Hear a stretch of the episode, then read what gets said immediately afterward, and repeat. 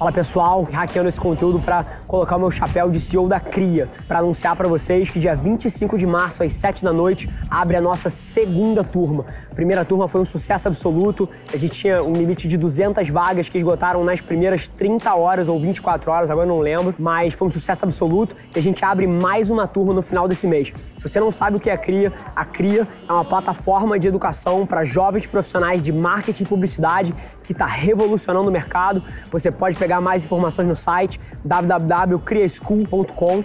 Se você não conhece ainda, eu te prometo que se você é um jovem profissional, você precisa conhecer o que a gente faz. Então dá uma olhada lá e marca a data 25 de março às 7 horas da noite. Te espero lá. Fala pessoal, sejam bem-vindos a mais um Dois Centavos, um programa que vale muito mais do que o nome indica.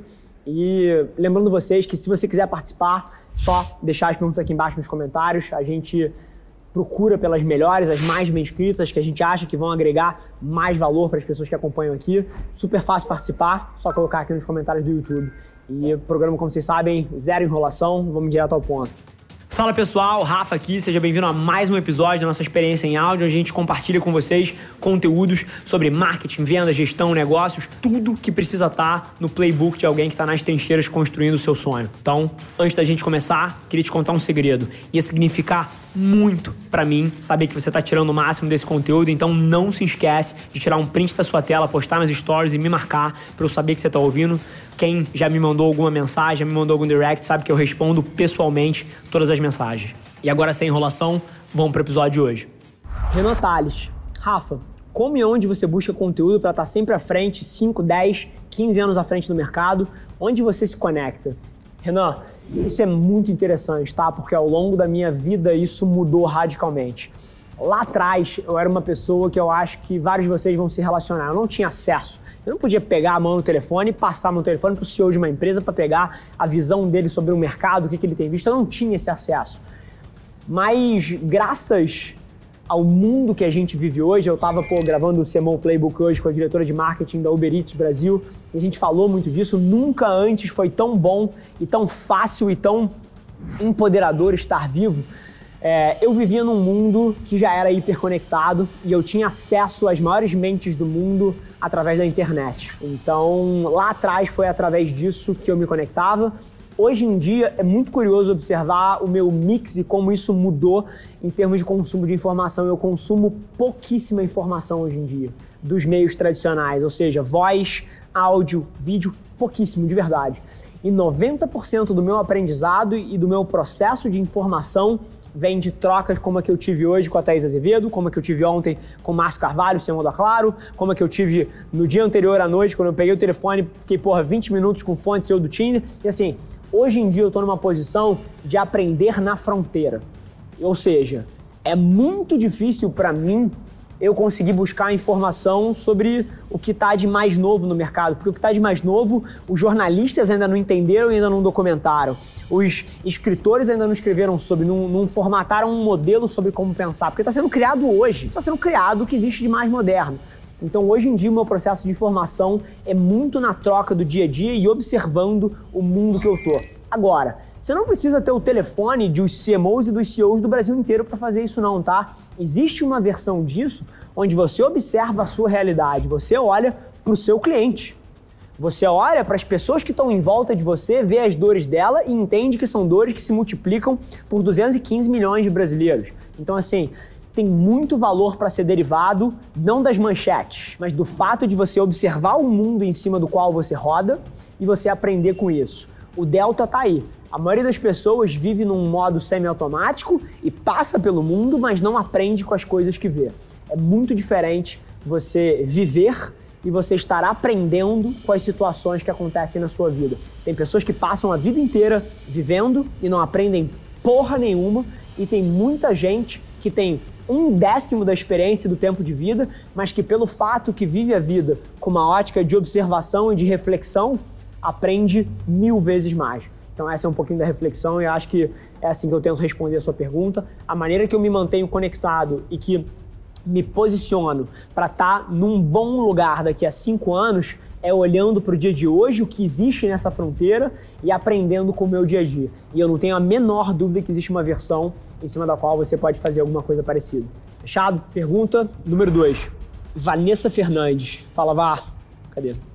Você é o líder e está passando por problemas pessoais. Como evitar que isso afete resultados? Excelente pergunta, tá? É, e tenho certeza que vários de vocês conseguem se conectar com isso. Afinal de contas, independente da cadeira que você senta, de você ser um executivo, de você ser um fundador, você é um ser humano no fim do dia. É, mas agora é uma faca de dois lados, tá? E isso é muito interessante e eu tenho essa dinâmica na minha vida. Ao mesmo tempo que você é um ser humano e você precisa ter espaço para ser humano e para sofrer e para, porra, internalizar coisas e, e, e, sem dúvida nenhuma, vão acontecer N coisas na sua vida que vão mexer com você e você precisa ter espaço para isso. E a maneira como você passa por isso é tendo gente do seu lado que consiga aguentar essa pedrada na hora que ela vem, que você possa de fato dividir responsabilidade, dividir um pouco desse fardo. É assim que você passa por isso sem afetar a companhia. Exemplo, a Velar aqui. Eu juro que eu acredito que eu posso ficar dois meses fora da companhia e que a, a mudança em termos de resultado aqui dentro, sabe qual vai ser? Rosca. Zero. Por quê? Porque eu tenho sócios, porque eu tenho pessoas do meu lado que eu sei, que eu confio e que tem capacidade de dividir o fardo comigo quando a hora chegar ou se a hora chegar. Então esse é o primeiro ponto. Mas ao mesmo tempo, tá? Aí a gente começa a construir um discurso, ou até desconstruir um discurso que é muito tido hoje em dia, de que é, caramba, 2020, o ano da oportunidade, a internet está aí, acabaram os intermediários, todo mundo pode fazer. Eu não acho que todo mundo pode ir lá e fazer. Me corrijo, eu acho que todo mundo pode ir lá e fazer, eu não acho que todo mundo seria feliz fazendo. Porque esse é o lance, assim, a cadeira que eu sento, independente de você ter sócios, parceiros, diretores e pessoas para dividir o fardo, ela acaba sendo muito solitária. E é o seu papel sair na porra da rua e tomar um zilhão de socos na cara e voltar para o escritório sorrindo. E socos na cara do mercado, socos, socos na cara, porra, sobre a tua saúde. Ano passado eu tive uma hérnia e que, porra, e eu ao mesmo tempo tava cheio de dor, com um puta problema de saúde, eu ia pro trabalho todo dia, primeiro a entrar, último a sair, sorrindo, driveando a empresa em termos de energia, e é parte do meu papel. Agora, eu tenho certeza que o meu DNA não é o DNA de 90% das pessoas que estão aí. E em 2020 a gente tem essa ilusão de que qualquer um pode ir lá e sentar numa cadeira como a minha, porque poder pode. E isso é fantástico. Mas agora, a pergunta que a gente deveria estar se fazendo é: você quer isso? Você quer ser a pessoa que é a âncora emocional de todos os funcionários? Você quer ser a pessoa que é a âncora emocional da sua família inteira? Eu sempre fui esse tipo de gente. Na minha família, 99% das pessoas sempre veio pedir conselho para mim. E curioso, tá? Quando eu tinha 14, 15, 16 anos, essa já era a dinâmica. Eu sempre fui a âncora emocional da minha família. Para mim é super fácil transportar isso para um ambiente empresarial, onde eu posso ser a âncora emocional de todo mundo que está ali dentro e isso não me suga. Isso não me desmotiva, pelo contrário, me energiza num nível que me bota mais para cima ainda saber que aquela pessoa precisa contar comigo. Agora, isso é DNA, cara. Essa merda você não ensina com um curso online. Essa merda você não aprende lendo o livro do Bob Iger, o CEO da Disney durante anos e aprendendo sobre liderança. Você não vai aprender essa porra. Isso é DNA. Então, esse é um debate que precisa estar sendo tido. Número um, você tem capacidade de passar por isso tendo bons sócios e bons parceiros.